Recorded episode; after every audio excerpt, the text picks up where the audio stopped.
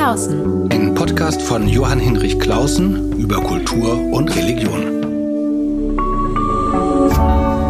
RevLab. Herzlich willkommen aus Berlin, der Königlichen Gartenakademie. Die Monarchie ist ja in Deutschland und auch in Berlin abgeschafft, aber diesen einen königlichen Ort gibt es noch in Dahlem. Gewächshäuser, Pflanzen überall, ein Café, eine königliche Gartenakademie und wenn man sagen soll, eine Königin oder eine Chefin oder Leiterin, Gartenarchitektin, Historikerin, Publizistin, Gartendenkerin, würde man sagen können. Liebe Gabriela Pape, vielen herzlichen Dank, dass ich Sie besuchen darf. Ja, schön, dass Sie gekommen sind. Ich freue mich auch drauf.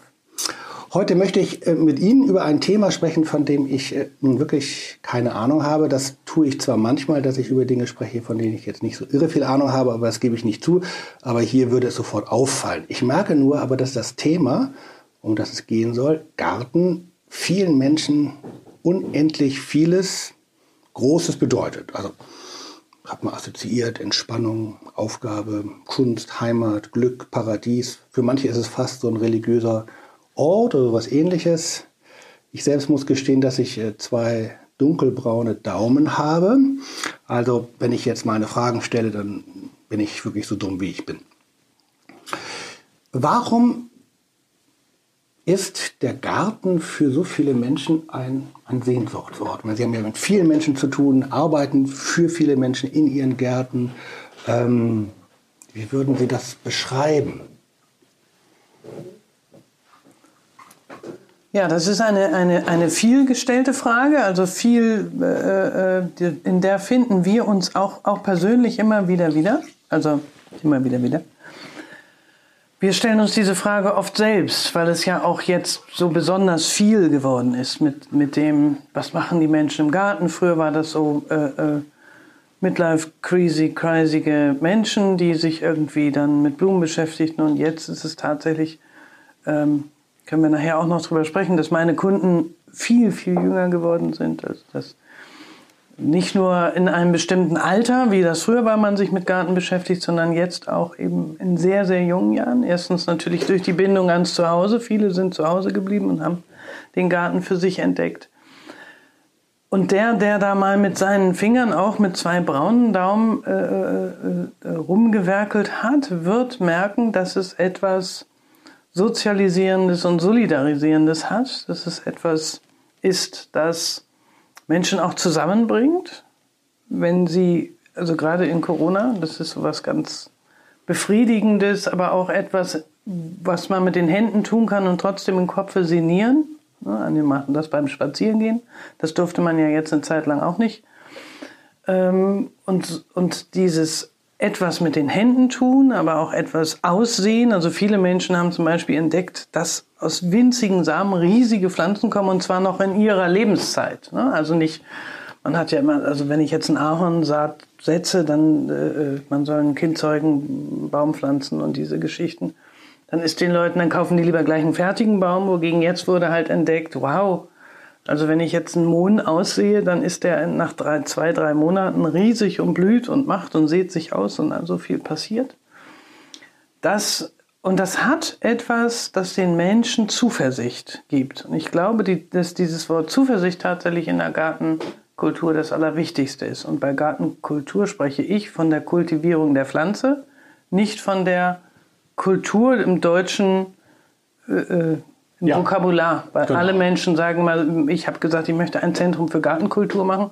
Damit meinte ich nicht, ich möchte ein Zentrum für alte Gärten und alte, also äh, ältere Leute mit Gärten äh, äh, oder historische Gärten, sondern was ich meinte ist, wir müssen lernen oder ich kann zeigen, wie Garten kultivieren, Kultivierung Spaß macht und wie das wie man da eine Leidenschaft entwickeln kann, ohne dass man jetzt ein Nerd wird. Also man muss ja. Ich, genau, aber das ist interessant. Da gehen Sie ja auf den Ursprungsbegriff im Grunde von Kultur auf. Genau.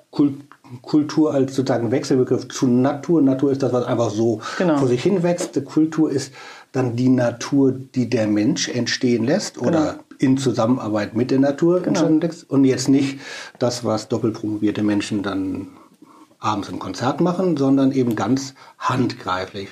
Was ich noch interessant finde, da würde ich gerne zurückfragen.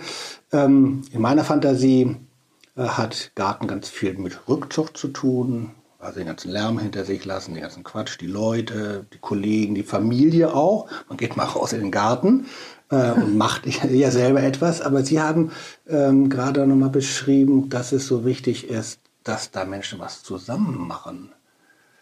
Ja, Wo ist das also Sie- Soziale? Nein, das, das Soziale ist in der Kommunikation über das Tun. Ah ja. Weil ja auch sehr viele braundaumige Menschen wie Sie also durch die Welt laufen, da sind Sie überhaupt nicht alleine. Ich würde sagen, 80 Prozent der Bevölkerung, die noch nicht äh, Gar- Gärten, viel gärtnert oder so, die behaupten das von sich. Aber es liegt natürlich wie bei allem mit dem, äh, äh, man muss mal was anfangen und dann muss man sich austauschen. Und der Engländer hat ja dieses diese Gartenkultur immer schon ganz anders betrieben als wir. Und dort wird es zu einem, was ich immer sage, solidarisierenden und sozialisierenden Thema, weil Lieschen Müller mit äh, dem Ministerpräsidenten oder der Queen drüber sprechen kann. Und das wird auch bei Dinnerpartys oder so immer kultiviert.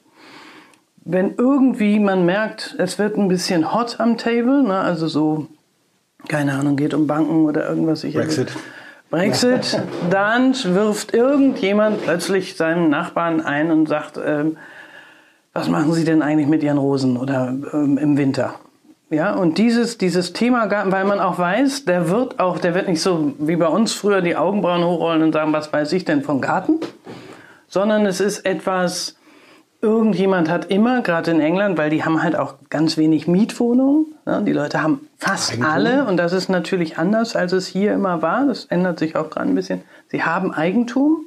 Dieses Eigentum, und sei es nur mit einem Handtuch großen kleinen Stück Grün, äh, ist das, ist das eine ihrer Lieblingsbeschäftigungen, mit denen man immer, über die man immer mit ihnen sprechen kann. Und das hat sowas, egal in welchen Kreisen man ist, ähm, das haben wir auch immer festgestellt. Also sobald irgendjemand feststellt, man hat in Kew Gardens studiert oder so, oder man ist, man ist vom, dann ist ja heute hier auch der Fall, dann haben die Leute plötzlich alle eine sterbende Rose oder eine mäkelnde Geranie, irgend sowas.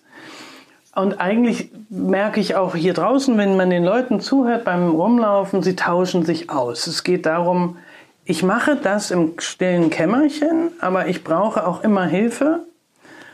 Ich könnte mich ja mal mit der Luise, dann rufe ich die mal an, die hat immer so tolle, hm, hm, also das meine Okay. ich, das ist dieses, das macht man nicht oder dann kommen die mal vorbei und sagen, ach guck mal Mensch, bei dir wächst das, bei mir wächst das gar, also das sind so hintergründige Sachen eher. Das ist jetzt nicht so, sich immer zu Gruppen treffen und äh, äh, Nee, nee, beiläufiges, machen, ja, das ist beiläufiges Gespräch, was ja auch so, hat man ja auch gemerkt in der Corona-Zeit, eine ganz, das Wichtigste gegen Einsamkeit sind eben auch so beiläufige, Genau. alltägliche Begegnungen, Genau. nicht die große, enge Genau. Freundschaft, sondern man trifft sich und tauscht sich aus und guckt mal über den Gartenzaun, was hast du da und was habe ich. Und dann, und dann kommt man eben so ins Gespräch und das sieht man ja auch im Netz, wie die jungen Leute, die keinen Balkon oder Garten haben, dann plötzlich alle Hauspflanzen haben und überall suchen und Informationen suchen und wieso geht denn hier meine Dattelpalme ein und ich habe rote Spinne und also das sieht man ja. Und wir haben zum Beispiel äh, seit relativ neuer Zeit ähm, etwas eingerichtet, das heißt Grüne Stunde, weil wir natürlich als Fachfirma immer das Problem hatten, dass uns die Leute überlaufen sind mit Tausenden von Fragen, wo wir auch wollten, dass unsere Gärtner sollen eigentlich Gärtnern und gerne auch ein paar Pflänzchen verkaufen, aber wir uns da drin gesehen haben, dass äh, ich habe da fast 20 Gärtner draußen, die den ganzen Tag nur Informationen an Kunden, die begeistert sind über die Antworten, aber schwierig ist, dass wir sind ja kein, keine äh, äh, nur eine Sozialunternehmung. Äh, äh, und dann haben wir uns eben die grüne Stunde, so dass sich ein Gärtner mit dem Kunden, die bucht man, da setzt man sich hin und dann kann man, keine Ahnung, seine ganzen Querelen aus dem Garten, nicht aus der Familie, sondern aus dem Garten oder sich ein Stückchen Garten gestalten lassen oder informieren. Also, und das es hat eingeschlagen wie eine Bombe. Also da machen wir bestimmt jeden Tag drei, vier Stunden. Einfach so als ges offenes Gesprächsangebot. Als offenes, ja, aber bezahlt. Also wir nehmen dafür, es gibt eine kleine, normale 60-Minuten-Stunde oder XXL, das ist, einige brauchen ein bisschen länger, aber die nehmen das so gerne auch an. Man sieht, dass sie eben wissen, wir haben die Kunden, wir haben die, äh, das Personal sozusagen, also wir haben viele Meistergärtner, Leute, die wirklich wissen, wovon sie reden. Und denen macht das einen Spaß, weil sie so ganz exklusiv einen, einen Fachmann haben, der dann auch mit ihnen übers Gelände geht und sagt, ja, dann nehmen Sie doch diese, diese Busch, der würde sich viel besser eignen für die Ecke, die Sie mir eben gezeigt haben, auf dem Handy. Ne? Die Leute haben das dann, bringen iPods mit und zeigen, was bei ihnen nicht funktioniert und, und da ist eigentlich auch nicht und gucken Sie mal das Blatt von dem. So, und, und dann ist das ein guter Austausch. Wir geben Tipps, wir machen, ohne, ohne dass wir jetzt irgendwie im Verkaufsdruck sind, sondern wir sind entspannt, weil wir wissen, wir kriegen Ja, das ja, bezahlt.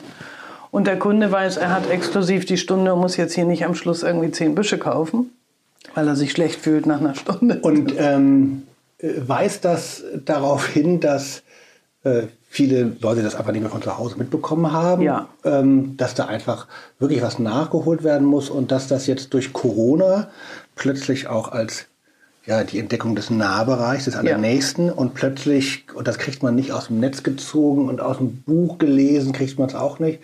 Und von zu Hause hat man es auch nicht so mitgekriegt. Nee, ist so ein bisschen wie Schwimmen und Radfahren. Also man braucht schon eine Anleitung, so ein bisschen. Ne? Man, man hat das mal gesehen, aber deshalb kann man das nicht unbedingt. Ähm, aber man muss so ein bisschen reinkommen und wir hören das ganz häufig, dass, dass junge Menschen hier so durchgehen und sagen, ach guck mal, das hatte meine Großmutter auch immer. Ich bin dann wahrscheinlich im Alter der Großmutter. Das ist schon, mittlerweile ist man ja so, wo Man muss es mit man Gelassenheit ertragen. Genau, genau. Ähm, und ja, die hatte bestimmt auch diese Pflanzen, aber wie geht man damit um? Ne? Dann hört man so, wenn sie sagen, ja, die habe ich auch, aber bei mir wächst die gar nicht. Wahrscheinlich steht die eine im Schatten und die andere in der Sonne. Die Großmütter, die wussten ja auch mehr, wie es geht, aber die wussten eben auch viel mehr mit Gemüse und Obst als jetzt zum Beispiel mit Staudenbeeten. Also das ist auch für die ältere Generation, jetzt nicht alle, ich will nicht alle über, aber da entdecken auch viele sozusagen eine neue Leidenschaft, weil Stauden, also krautige Gewächse, ähm, ja für Gärtner und die wachsen halt viel schneller an und die geben, da kommt viel schneller was zurück, als wenn man jetzt einen Strauch kauft, der dauert immer ein bisschen länger und also da, ja, also das Vorwissen bei vielen ist, ist ein bisschen verschwunden, auch durch die Verstädtung und Ich würde gerne mal zurückgehen, weil Sie das Stichwort England äh, genannt haben. Äh, ich hatte als Schüler einen Schulaustausch und die, die Familie meines Sch- Austauschfreundes lebte in Hampton Court. Äh, große Gartenanlage und als Student äh, habe ich mal ein Jahr in London studiert und Kew Gardens angeguckt und habe einfach nur so gestaunt oder habe sozusagen in Erinnerung äh, das Staunen. Ähm, kann man tatsächlich so ja, nationale Mentalitäten oder besondere Kulturtraditionen beim Gärtner unterscheiden? ja, Und wie würden Sie das, also jetzt ohne, wahrscheinlich, ich würde gleich denken, oh Gott, dann ist es bei den Deutschen klischeemäßig dann immer furchtbar aufgeräumt und, oder auch nicht. Oder wie würden Sie das beschreiben? Das gibt es bei den Engländern auch. Also ich habe ja mal eine Zeit lang, war der böse Satz, oder wie ich das noch bevor ich hier an, das angefangen habe mit der Gartenakademie, habe ich immer gesagt, man kann den Deutschen und den Engländer sehr leicht auseinanderhalten. Der Engländer kennt den Namen der Pflanze und der Deutsche den Preis. Ah, Ja, das, war, das war tatsächlich viele Jahre so, wenn, wenn Kunden mir zeichnen und sagen, den Baum, den habe ich mal gekauft, der hat 5000 Euro gekostet. Und wenn ich dann fragte, was das denn ist, dann wusste, wusste das niemand. Das ist bei den Engländern schon, also denen wird das halt in die Wiege gelegt. Das ist wirklich was anderes. Also da, da brauchen wir noch ein bisschen Zeit. Ich glaube, das hatte auch, ein, wir sind auf einem guten Weg, aber ich glaube eben, das hatte wirklich auch zu tun mit dem Zweiten Weltkrieg und Ersten Weltkrieg, Zweiter Weltkrieg. Ich bringe das immer sehr zusammen. Wir haben nach dieser, wir hatten ja auch eine große Gartenkultur in Deutschland, auch zwischen den Kriegen und auch davor schon. Aber ähm, es ist dann sehr, sehr versackt in Produktion von Lebensmitteln. Also sowohl zwischen den zwei, also Ersten und Zweiten Weltkrieg, als auch nach dem Zweiten Weltkrieg. wo hinter diesen Siedlungshäusern immer Richtig, der da ganze in der Mitte Garten- ein Weg, ne, so wie vorne, vorne zur Haustür ging der Weg ganz gerade auf die Haustür zu und hinten kann man, wenn man überhaupt rauskam, dagegen ein gerader Weg durch rechts und links Gemüse, dazwischen ein paar Johannisbeeren. Ich habe gestern erst wieder so einen Garten gesehen, der eben wirklich auch, da stehen Obstbäume und dann gibt es die Kartoffelfelder und Gemüse und weil das auch notwendig war. Und ich glaube auch, dass natürlich an dem ein kleines Stigma natürlich immer uns auch geblieben ist, jetzt nicht, jetzt nicht mehr so, aber die ersten 10, 20 Jahre nach dem Krieg als Angreifer und Verlierer. Jetzt nicht sich irgendwo in einen Garten legen, wo nur Blumen sind. Also es war ganz witzig in den 70er Jahren. Ähm, meine, mein Vater oder meine Eltern waren sehr so, so dänisches Design und die hatten dann gleich, ein, ein, wie wir ein kleines Wochenendhaus hatten, da haben sie sich dann liegen auf die Terrasse und ein, ein kleines Stück Rasen. Und mein Großvater kam und fand das unmöglich, was sie denn nun vorhätten mit diesem Liegen da auf dem Rasen. Der sei ja nun zum Mähen da und nicht zum drauf rumliegen. Ne, das hat sich natürlich sehr verändert. Aber da sieht man, da waren noch diese Stigmen. Für meinen Großvater war der Rasen etwas, wo auch, wo man sich körperlich betätigte. Also der war sozusagen, Gemüse gab es ja jetzt dann doch genug, aber man hatte jetzt dann einen Rasen drüber gelegt über größere Flächen des Gemüsegartens und dann mähte man da. Also diese, diese Idee, man geht in den Garten auch mal entspannen oder außer sonntags vielleicht Kaffee auf der Veranda, gab es das nicht, dass die Menschen so das als recreational pleasure empfunden haben. Und wir und die Engländer oder alle, viele Gewinnermächte sozusagen, die Alliierten, die haben immer einfach auch dieses Fröhliche, die Blumen, ein paar Bauerngärten gab es natürlich immer und da hatte man dann neben den Kartoffeln vielleicht auch noch eine Pfingstrose. Aber dass, dass wir Garten zum Spaß anlegen, ohne dass dort Nutzen, äh, also so ein Preis-Leistung sozusagen entsteht, das hat sehr lange gedauert, bis sich das wieder entwickelt hat.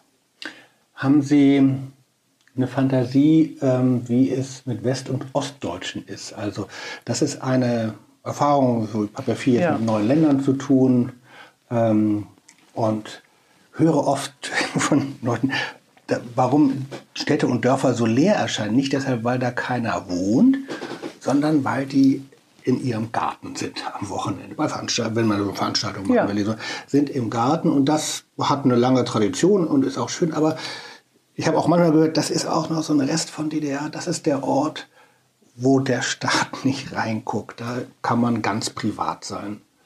Das, das ist gut möglich, doch. Also ich, ich komme ja aus einer Familie, die auch teils in Westdeutschland und teils in Ostdeutschland. Die Ostdeutschen hatten immer riesige Gemüsegärten. Also die kannte ich nicht, weil ich klein war und da wir da nie hingefahren sind oder fast nie. Aber da ist, hat sich mit der Wende auch äh, trotzdem viel verändert. Also die Gemüsegärten wurden immer kleiner, weil die natürlich nun auch, da kriegte man ja alles. Früher gab es halt keinen Salat und was weiß ich, rote Beete im Laden, sondern da gab es dann, was weiß ich, was aus Ungarn kam oder so.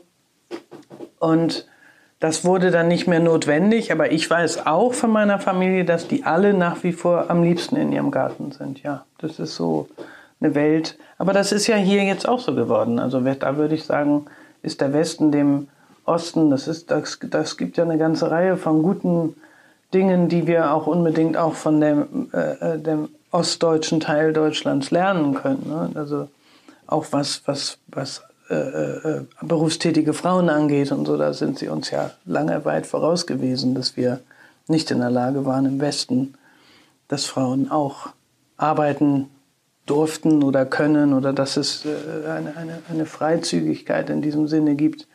Das, früher hieß es ja mal, meine Frau muss nicht arbeiten, das können wir uns so leisten, wo, wo heute würde ich sagen, gibt es viele Menschen, die das belächeln, weil viele Frauen tatsächlich auch gerne arbeiten und auch mal aus dem Haus gehen möchten. Und wie erleben Sie das in Ihrer eigenen Branche? Also nicht nur arbeitend, sondern auch leitend arbeiten. Also Gartenbau ist ja auch klassisch harte körperliche ja, Arbeit.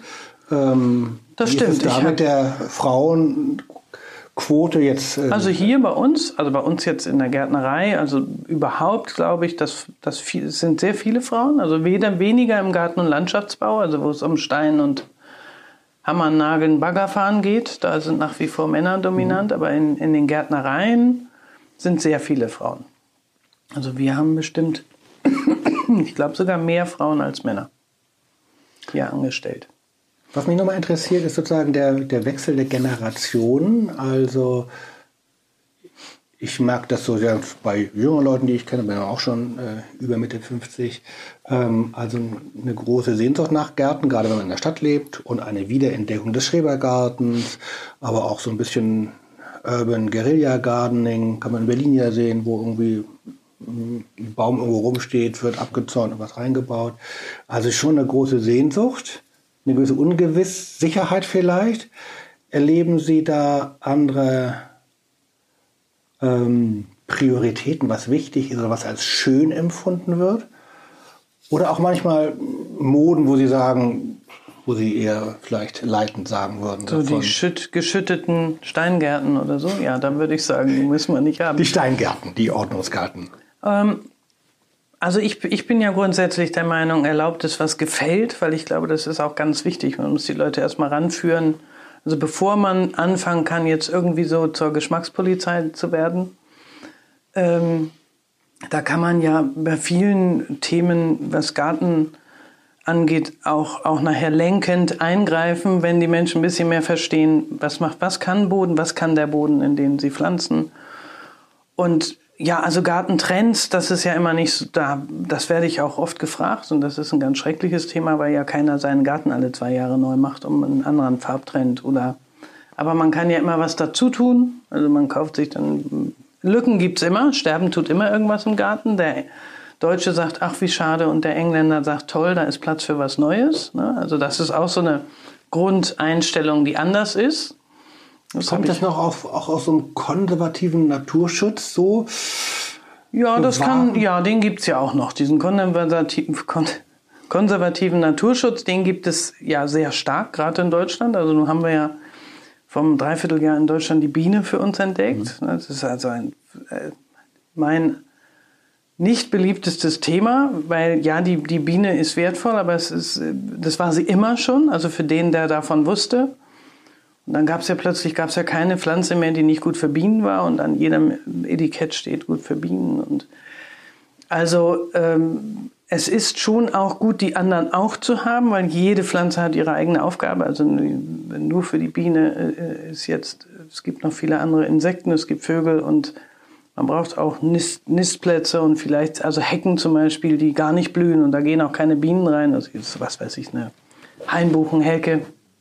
Ähm, und trotzdem sind die ausgesprochen wertvoll für, als Nistplätze und als Verstecke für andere Insekten. Also man, es, es gehört alles zusammen. Ne? Mir, ich habe immer ein bisschen Angst, dass wir sind ja immer sehr exakt und nehmen dann die, den Staffel und wissen schon viel mehr als die anderen und laufen los und äh, übernehmen das Thema Garten auch für uns. Also wir haben ja auch diesen, den Nabu und der dann auch sagte, dass, dass, dass man keine äh, nicht einheimischen Pflanzen pflanzen keine sollte. Keine Ginkgo-Bäume.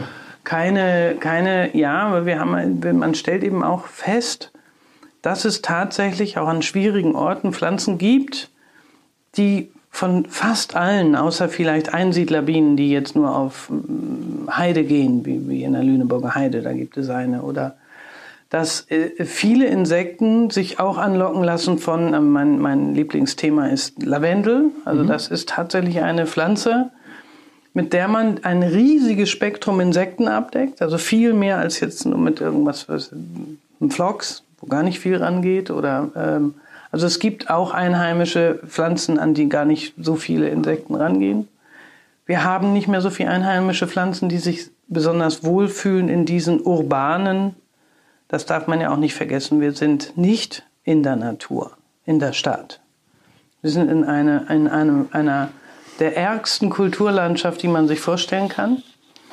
Ähm, in Berlin noch dazu in einer, in einer Kulturlandschaft, in der wir 60 Grad Temperatur, mittlerweile sogar fast mehr, muss eine Pflanze von Minusgraden bis Plusgrade überstehen können. Also wir sind auch in einem extremen Klima, äh, äh, also jetzt gar nicht, will noch gar nicht vom Klimawandel sprechen, sondern Berlin hatte immer zwischen Winter und Sommer, also hier werden leicht 35, 36 Grad und im Winter wird es ja auch gerne mal 23, 24 Grad minus. Jetzt nicht monatelang, aber wir hatten das schon. Wie ich hierher gezogen bin, da waren ein paar Winter, da konnte man gar nicht vor die Tür gehen. Das riss einem förmlich in, an den Händen die, die platzen kleine Äderchen, so kalt war es. Das habe ich noch nie erlebt.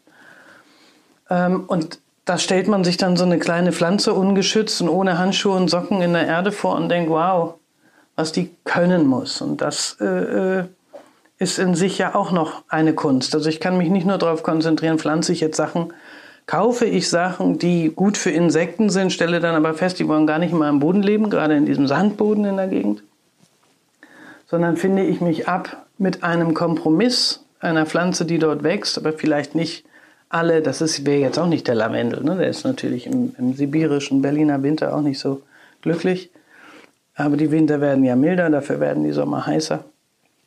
Ähm, also da, da es gibt es gibt mehr Grauzonen, was Garten angeht und und diese Grauzonen, die können halt auch wirklich nur mit sehr viel Können und Wissen ähm, gelöst werden. Also da ist nicht nicht die Antwort, ich kaufe jetzt was für Bienen und wenn das dann nicht sein will, weiß ich auch nicht, kaufe ich eben Bienen oder so, sondern naja, also dass man eben nicht, also wenn ich jetzt so anfangen würde, nicht nach einem bestimmten Set von Kriterien, was ist schön, äh, was ist moralisch gut oder was ist ökologisch sinnvoll gehe, sondern überhaupt erstmal mich in die, auf diese Situation einlasse, wahrnehme, was hier so ist äh, und Schritt für Schritt mit ja. Anleitung dann auch meine Erfahrungen mache. Genau. Es gibt eine ganz schöne Sache aus Berlin. Ähm, äh, und die erlebe ich auch äh, an anderen Orten in Deutschland, aber in Berlin habe ich hier jetzt gerade so ein schönes Beispiel, wo ähm, Pfarrgärten oder kirchengemeindliche Grundstücke gemeinschaftlich entwickelt werden. Ja. Also ich weiß nicht, ob Sie die Versöhnungskapelle äh, kennen, Bernauer Straße. Ist in der Bernauer Straße ist ein sehr mhm. beliebtes äh, und häufig besuchtes mhm. Mauergedenkstätte. Und da gibt es eben eine ganz fantastische kleine Kapelle aus Lehm und aus Bruchstücken der damals in der Mauer Zone stehenden zerstörten Kirche gebaut. Und drumherum ist äh, eben einerseits sozusagen diese, dieses Mauergedenken, kommen viele Touristen und zugleich eben eine kleine Kapelle und äh, Garten oder Platz. Und der äh, Kollege ähm, Thomas Jottner, ähm, der da auch gucken musste in diesem Niemandsland so zwischen Moabit und Wedding und so, wie kriege ich die Leute ran, hat an, einfach angefangen mit denen irgendwie was zu gärtnern. Und das passiert jetzt häufiger. Ich fand ja, das ganz das schön. Ganz toll. Also das hatten ja schon mal, ich komme jetzt nicht auf ihre Namen, ähm, zwei ähm, Pfarrer in bisschen außerhalb von Berlin einen riesigen wilden Friedhof angelegt, den ich immer völlig bezaubernd, also ganz bezaubernd und sowas passiert mehr, weil eigentlich sind ja diese Orte, die, also da geht, das ist ein gutes Thema, das sie da ansetzen, weil so viele ungepflegte Gräber, auf denen eigentlich ab und zu nur wirklich fiese, fiese Sachen gepflanzt werden, die auch da nicht sein wollen. Und dass das eigentlich Orte sein können, die üppigst blühen, die jetzt nicht verwildern müssen. Dann muss halt jemand mal mit dem Händchen ein. Es gibt ja immer, wie bei Menschen auch, ein, einige, die sind ein bisschen invasiver als andere. Und einige, die dümpeln vor sich hin und andere, denen muss ein bisschen geholfen werden. Und ähm, also ich finde immer den, den Vergleich von der Pflanze und der Natur zum Menschen selbst ist großartig, weil es gibt auch in der Pflanzenwelt alles, was es in der Menschenwelt auch gibt oder in der Tierwelt. Und solche, solche Flächen, also auch es gibt so viel Brachflächen, nicht nur in Berlin, überall. Ähm, und aus, gerade Friedhöfe, wo, wo ja sich auch viele Menschen hin zurückziehen könnten, die keine Balkone haben, keine Gärten, weil also die kann man traumhaft, könnte man die. Die brauchen auch kein Design, weil die sind natürlich ein bisschen schon auch, da ist die Wege sind vorgegeben genau. durch die durch die äh, Plätzchen, die da, da drin sind. Aber, aber die Bepflanzung, da könnte es eher eins, eins sein, also eine Gruppenseele, als immer jeder hat eine Einzelseele und auf jedem, in, auf jedem Grab ist ein anderes äh, Geflecht. Ja, ich äh, engagiere mich da gerade, weil es gibt so eine Initiative, die ähm, unsere Friedhofskultur zum immateriellen Kulturerbe erklärt und eben da verschiedene ähm, Maßnahmen ergreift und zum Beispiel eben auch nochmal die Friedhöfe gerade in Berlin ganz wunderbar, aber auch in vielen anderen Städten ja. eben als, als wunderbare Naturorte nochmal neu in ja. den Blick nimmt. Und man dann eben wegkommt von Rheingrab XY, sondern mhm. eben auch, gibt es auch einen neuen Trend, auch sozusagen Gemeinschaftsgräber, auch sozusagen, ja. äh, manche Kirchengemeinden bieten das an, ja, kommt man zusammen, dann genau. ist man nicht so alleine irgendwo verscharrt. Ähm, und da ist plötzlich ganz viel möglich und das, äh, da ja. verbindet sich auch ganz viel. Ja, ich glaube, da wäre die Kirche auch echt gut aufgehoben, wenn sie sich da ein bisschen um, weil ich weiß zum Beispiel, dass auch von meiner Mutter, die sagt auch, am liebsten würde ich auch den Vater wieder nicht rausholen, aber sozusagen und in ein in einen Orden oder ein Gemeinschaftsgrab, weil sie sagt, die, die Zeiten sind anders. Die jungen Menschen wollen nicht auf den Friedhof gehen zum äh, äh Nachdenken über die, also die wenigsten. Ne? Also man sieht das ja am Ohlsdorfer, ja oder überhaupt. Und, ne, das war so, früher war das sowas, da wusste man immer, die Oma geht jetzt gerade mit dem der genau. Gießkanne und der kleinen Hake sonntags, dann sah man die immer an den Straßen und so. Das gibt es ja gar nicht mehr. Also Oder die Hake und die kleinen Schäubelchen sind immer die hinter, hängen, hinter genau, dem Stein versteckt. Hinterm Stein versteckt, genau. Ähm, und das war halt einfach eine ganz andere Zeit. Und die Zeit ist jetzt so, die Leute wollen anders trauern oder nachdenken. Und gut, einige gehen immer noch welche gerne zum Friedhof, aber die wenigsten. Aber auch nicht die blöde Rasenfläche und da ist dann nee. irgendwo Oma. Genau, nee, sondern richtig ein schöner gestalteter Ort.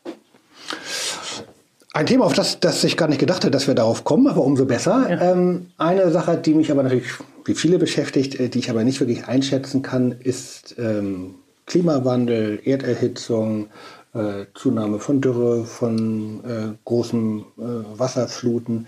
Wie verändert sich denn für Sie das Gärtnern selbst oder Ihr Zugang? Oder auch vielleicht vorher noch mal gefragt, wie groß ist eigentlich Ihre Trauer äh, über das, was Sie wahrnehmen? Sie haben doch ein ganz intensives Verhältnis. Ja, also ähm, Na, ich sag mal, ich sag mal, also ich bin, ich bin, ich bin ja eigentlich immer ein zuversichtlicher Mensch, aber wenn, wenn man so im Zug sitzt, zum Beispiel Hamburg-Berlin fährt, na, dann, dann gehen jemanden, der wie ich auch viel von Forstwirtschaft und Landwirtschaft versteht, schon ein bisschen die, da ähm, überlegt man oft, ob, ob eine Wende noch erreicht, also was müsste passieren, was müssten wir also es müsste viel mehr passieren. Es ist, es ist schon, schon, man erkennt es sehr. Und es Sie merken es an den Baumsilhouetten, die, die gibt es in zehn Jahren nicht mehr, oder? Naja, die gibt es in zehn Jahren noch, aber man merkt eben jetzt schon das ganz bestimmte Wichtige. Also ein Wald, Wald hat ja, wie bei den Menschen auch, da gibt es ja Funktionsebenen, die ohne einander nicht mehr können. Also wenn die großen Rotbuchen sterben, dann ist das ganze Unterwuchs auch tot, weil dann wäre das viel zu heiß da unter. Ähm, ist natürlich immer auch eine Chance wieder, wieder für, für andere Sachen. Dann sieht man diese ganzen Wälder mit dem Borkenkäfer, das hätte ein intelligenter Mensch auch schon vor 50 Jahren sehen können. Und ich ärgere mich heute noch, dass selbst in Kew Gardens, also die, die, die, wir haben natürlich auch Forst, über Forstwirtschaft gelernt und England oder kein Kontinent war da schlauer. Ja, also überall hat man gelernt, dass diese Monokulturen super sind und dass ja irgendjemand auch vom Wald leben muss und nun fliegt uns das um die Ohren. Nun ist noch die große Frage, sägt man es ab und schmeißt es weg oder lässt man es stehen? Heute ist ja gerade passend noch ein, ein, zweiter Klimagipfel, der aber eben nicht von Frau Klöckner und ihren Lobbyisten produziert oder organisiert wird, sondern von Menschen, die sich tatsächlich für Wald interessieren und die eben auch wissen, die nächste Generation Forstwirt wird vom Forst nicht leben können, wenn wir ihn so aufforsten, wie es sein müsste. Und, und natürlich auch wieder Fremdspezien. Ne? Das ist ja die große Frage. Welche, welche Pflanzen können hier überhaupt überleben? Ähm, ja, was passiert mit der Landschaft, dem Garten? Also wir, wir merken das natürlich auch. Also auch im kleinsten Garten, auch wenn man weiß, was man tut, staunt man immer, wie viel einem doch eingeht. Also ohne, wir greifen zum Beispiel nicht viel ein mit Wässern. Also bei uns im Hinterhof in Schöneberg schon.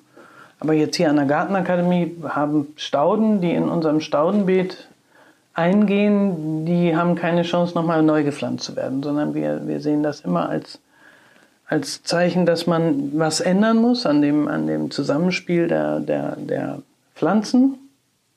Wobei natürlich für uns auch Ästhetik eine Rolle spielt. Also Sie haben das vorhin, das hatte ich vergessen, da was zu, zu sagen, dass, dass die Ästhetik nicht also ich glaube, die Ästhetik ist viel wichtiger, als viele glauben. Also ich glaube, wenn alles nur so vor sich hin dümpelt und ganz selten blüht irgendwas, dann wird das vielen Menschen schwer fallen, da Vergnügen raus. Also es ist und Ästhetik so heißt Farbe? Ja, Farbe, Blüte. Farbe, Blüte, Blattunterschiede. Also das, dass es lebt und dass es zu jeder Jahreszeit etwas, etwas gibt. Und ich musste so lachen, vor ein paar Jahren gab es einen, im Botanischen Garten gibt es ja immer diesen Staudenmarkt oder gab es früher noch, früher, jetzt sagt man schon früher.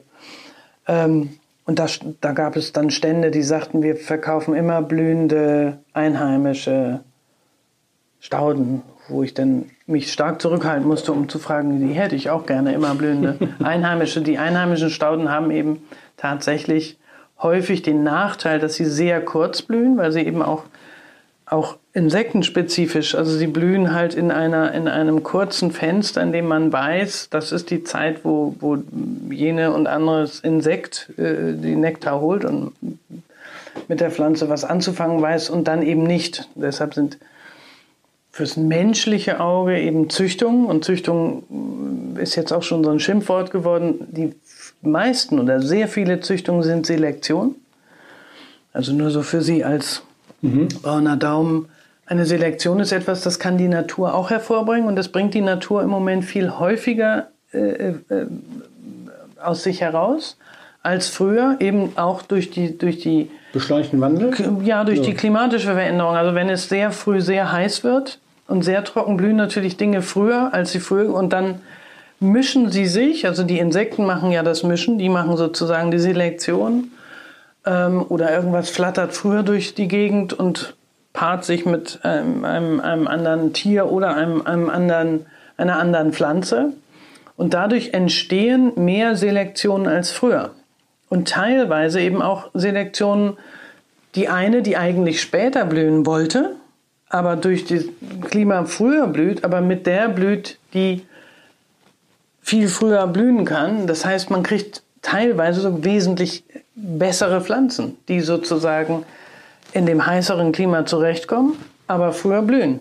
Das könnte das dann nach Mendel, nicht. ja, das mhm. ist, darum geht es ja in der Selektion. Ja. In der Selektion geht es darum, äh, eine, eine, so findet man die manchmal am Bachrand oder so oder am Wegesrand, wo man sagt, wow, die ist aber jetzt besonders kräftig, die steht ganz anders, diese Storchenschnabel.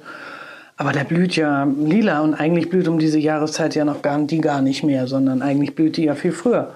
So und so und diese Selektion, das sind, das sind eigentlich von der Natur kreierte durch irgendeinen Freak-Moment, zu viel Regen, zu viel Kälte, zu viel Sonne, zu schnell geblüht, zu spät geblüht, ähm, sind diese Mischungen teilweise eben wesentlich kräftigere Pflanzen als der Ur die Ursprungspflanze. Und das ist das, was sich viele Gärtner zur, äh, zu Nutzen machen. Und einige helfen natürlich auch nach mit einem kleinen Pinsel, kann man probieren, wird aber sehr selten ähm, fündig. Also es gibt ja diese berühmte Storchenschnabel Rosanne zum Beispiel. Das ist, die, das hat ein Gärtner am Straßenrand gefunden und ist heute eine der am meisten vermehrten ist, der muss sehr vermögend sein, weil diese, dieses eine Storchenschnabel ist, wächst, blüht ganzjährig, ist also, aber das hat die Natur kreiert. Das ist nicht einer, der da mit seinem Pinsel durch die Gegend. Also sowas gibt es auch und das muss man eben wissen, dass, dass ähm, viele Züchtungen Selektionen sind und nicht irgendwas Künstliches oder wo jemand die Chromosomen vertauscht hat. Also erstens finde ich äh, für mich ein echtes Aha-Erlebnis, dass eben durch den Kult, äh, Klimawandel natürlich in besonderer Weise auch Dinge zu Ende gehen, vernichtet werden und unmöglich werden, aber dass auch Dinge neu passieren, äh, war mir jetzt noch nicht bewusst. Und das andere finde ich natürlich sowieso interessant, was ist eigentlich Natur und was ist Kultur und wie kommt es zusammen. Ähm, ich gucke ein bisschen auf die Uhr. Wir machen jetzt mal langsam einen kleinen Bogen zum Schluss. Und ich hatte noch eine Assoziation, äh, müssen Sie mir verzeihen, ich bin nun mal Theologe, aber wenn man sich die die Schöpfungsgeschichte am Anfang der Bibel anguckt, dann ist das eigentlich eine Gartengeschichte. Ja. Also ähm, der liebe Gott äh, sortiert und ordnet, oben, unten Wasser trocken. Dann setzt er den Menschen ein, das heißt als ein Ebenbild, aber es ist eigentlich eine Funktion. Schenkt dir einen Apfel? Als Gärtner. Apfel, ja, das, äh, über den Apfel wissen wir ja nicht genau, ob es tatsächlich ein Apfel Ach war. So. Wahrscheinlich eher nicht. Okay. Aber eher ist es nochmal wichtiger, dass äh, der Mensch als Ebenbild in den Garten gesetzt wird, um ihn zu pflegen anstelle des Schöpfers. Also, und schon ist der Mensch in dieser Rolle Mitschöpfer zu sein, ja. ähm, Stadthalter, Zerstörer, aber auch äh, jemand, der sozusagen hegt und pflegt, ähm, der den Dingen und vor allem den Lebewesen einen Namen gibt. Ja. Ähm, jetzt will ich nicht äh, äh, Sie fragen, ob Sie sich darin wiedererkennen, aber die Frage ist, ob eigentlich in dieser, in, ob Sie sagen, dass in dem ein Mensch gärtnert, gut angeleitet, zum Beispiel durch Sie, ähm, doch nochmal eine andere Wahrnehmung der Schöpfung bekommt, dass das irgendwie Lerneffekt klingt ja immer so ein bisschen doof, Doch. aber, aber dass da irgendwie was wächst, auch innerlich. Doch, das ähm, ist ja das, was ich vorhin mit Zuversicht meinte. Ich glaube, dass dieses Wort Zuversicht, also das ist ja etwas, das, also dieses Lernen, das, ja, es kann viel kaputt gehen und es geht ja auch gerade viel kaputt, aber es kommt Neues dazu und es gibt anderes, das kommt und das, äh, auch diese Unendlichkeit, also bis jetzt, diese Unendlichkeit an, an, an Kreationen, die immer auch weiter sich entwickeln, ähm, die ja auch in der Schöpfungsgeschichte sozusagen da ähm, am, Schluss, am Schluss sich ja Sachen auch selber entwickeln und nicht alles. Äh, äh, wir haben ja auch nur so viele ähm, Testamentsversprechungen sozusagen, Versprechungen. Ähm, also ich glaube, dass die dass diese, dieses, dieses Arbeiten mit, also Demut ist ein ganz großes Wort, ne? dass, dass dieses, ähm, dass ich gelernt habe in den 40 Jahren oder über 40 Jahren, in denen ich Gärtner, weil ich weiß, mh, dass Aufgeben mh, kein, äh, kein, keinen Sinn macht, und dass man dieses, dieses perpetuelle, immer wiederholende, jedes Jahr und dann ich finde auch, dass bei uns zum Beispiel in dem Klima die Empfindung für die Natur ganz anders ist als in den Tropen, weil wir verlieren jedes Jahr alles. Es gibt ja auch, deshalb ja auch die Jahreszeiten, wo, also ich bin zum Beispiel ein Maikind und ich finde den Herbst ganz schrecklich. Ich finde auch Ernten sowas sehr, und jeder Mensch hat so eine andere Empfindung. Die einen mögen Frühling, die anderen mögen Winter, viele mögen den Herbst. Ich finde den Herbst ganz schrecklich. Das ist für mich so ein, das Vorbereiten auf, auf, auf, auf den Niedergang, so, so alles verliert seine Blätter. Das ist ganz wichtig für die Natur, weil gerade die Blätter, die wir dann immer wegpusten, wo ich dann, also lassen Sie das doch mal liegen. Na, die Natur will nicht, dass wir pusten, blasen, haken, schrubben, machen, tun. Die will, die macht die Blätter, damit sie da was hat fürs nächste Jahr. So, und und da kann man, da, da kann man die Menschen gut mitnehmen. Sie verstehen es auch viel besser. Früher war es ja immer so, beim Nachbarn ist es immer so sauber und bei uns, der beschwert sich immer. Aber dieses, man kann das auch fixen, also man kann das in Ordnung bringen. Wir haben noch eine Möglichkeit, das in Ordnung zu bringen. Wir müssen nur versuchen, mehr zu wissen, was ist richtig und was ist falsch. Ja, also, und ich finde, da sind wir auf einem recht guten Weg. Also es hat sich viel verändert, sehr schnell. Wie ich angefangen habe, war es wirklich noch, da haben sogar die Banker gesagt, warum machen Sie nicht irgendwas Anständiges, irgendwas mit Computern oder so und nicht Garten, will hier keiner. Ähm, aber jetzt sind wir ein bisschen vom Thema abgekommen. Da war noch was ja, was drin. man daraus lernt. Also wenn man Gärtner, ja, diese, diese was man daraus erfährt. Also sie hatten Zuversicht Demut, und Demut. Demut, ich glaube, das ist was ganz Wichtiges, dass man versteht, dass man wirklich nur, also ich habe gelernt, dass man wirklich nur ein kleiner Teil vom Ganzen ist und dass, dass meine, mein Tun und dieses Versagen, also das, was man ja ständig hat im Garten und was mich auch, ich glaube, ich hätte die Gartenakademie nie gebaut und nie dieses, dieses, diese Idee hier kreiert, wenn ich nicht 30 Jahre lang oder so vorher gegärtnert hätte und weiß, es geht auch ganz viel schief. Es geht eigentlich immer über die Hälfte geht schief und daraus lerne ich weiterzumachen, weil vielleicht das Jahr drauf oder vielleicht das Jahr da drauf das besser ist. Also dieses nicht, oh, die Pflanze ist gar nicht gekommen oder die ist gar nicht gewachsen oder die ist gleich eingegangen. Tja, was macht man? Nix. Platz für was Neues. Ne? Also dieses, man, man, man erholt sich davon, es wird immer besser und dann wird es besser und dann kommt immer mehr und irgendwann weiß man gar nicht mehr, wohin mit den Sachen. Und dann kann man sie auch verschenken und teilen und, und ähm, ja, das, da, also die Natur ist, das schenkt ist als ein großes Geschenk an uns, um, um festzustellen, wie viel möchte sie einem zurückschenken. Und dafür muss man Demut haben, weil da kommt nicht alles, da kommt lange nicht alles. Und wenn man glaubt, der Garten oder was immer man kreiert hat, ist jetzt perfekt, dann ist er nächstes Jahr gar nicht mehr perfekt. Das ist so schwierig, den Kunden beizubringen, wenn die sagen, ja, also dieses Jahr blüht der so und so gar nicht. Ja, sage ich, das ist ein schlechtes Jahr. Ja, ja, aber sie verkaufen eben kein fertiges Produkt. Nein, nein. Ich sage auch immer, dass meine Produkte, gerade in der, wenn wir Gärten anlegen, im Gegensatz zur Architektur ist mein Produkt am Tag der Fertigstellung am hässlichsten. Weil noch gar nichts da ist. nichts da. Meistens sind das so kleine Töpfe und dann sind riesen schwarze Flächen mit so ganz kleinen grünen Bubbeln drin. Und die Leute sagen so, ach, Das habe ich mir jetzt aber ganz anders vorgestellt. Ich sage, na warten Sie mal bis nächstes Jahr. Oder übernächstes Jahr. Und dann, ja, und das ist immer spannend. Und dann gibt es natürlich die, die Unruhigen, die kaufen dann einfach nochmal die doppelte Menge dazu und sagen, nachher ist das alles viel zu eng. Aber das habe ich, wir hatten mal ein kleines Beet und das habe ich dann unseren Kindern beibringen können. Es hilft nicht, wenn man an der Karotte zieht. Nein. Sie wächst nicht schneller. Nein, ganz im Gegenteil, wenn man da immer mit dem Finger drin rumsucht. Gabriel Pape, vielen herzlichen Dank. Sehr gerne. Ähm, alle, die zugehört haben und die nicht in Berlin sind, äh, sollen mal hierher kommen, wenn sie das nächste Mal in Berlin sind, in die Königliche Gartenakademie. Die haben eine sehr gute Website, kann man sich wunderbar informieren. Vielen herzlichen Dank. Und äh, gibt es irgendwie, was man sagt unter Gärtnern? Petri Heil, gut wuchs oder was sagt man da? Nee, eigentlich nee. Gu- Gut Wuchs hört sich ganz nett an, ja. Führen wir das mal ein. Alles Gute. Genau, Vielen danke. herzlichen Dank für das Gespräch. Ich danke auch.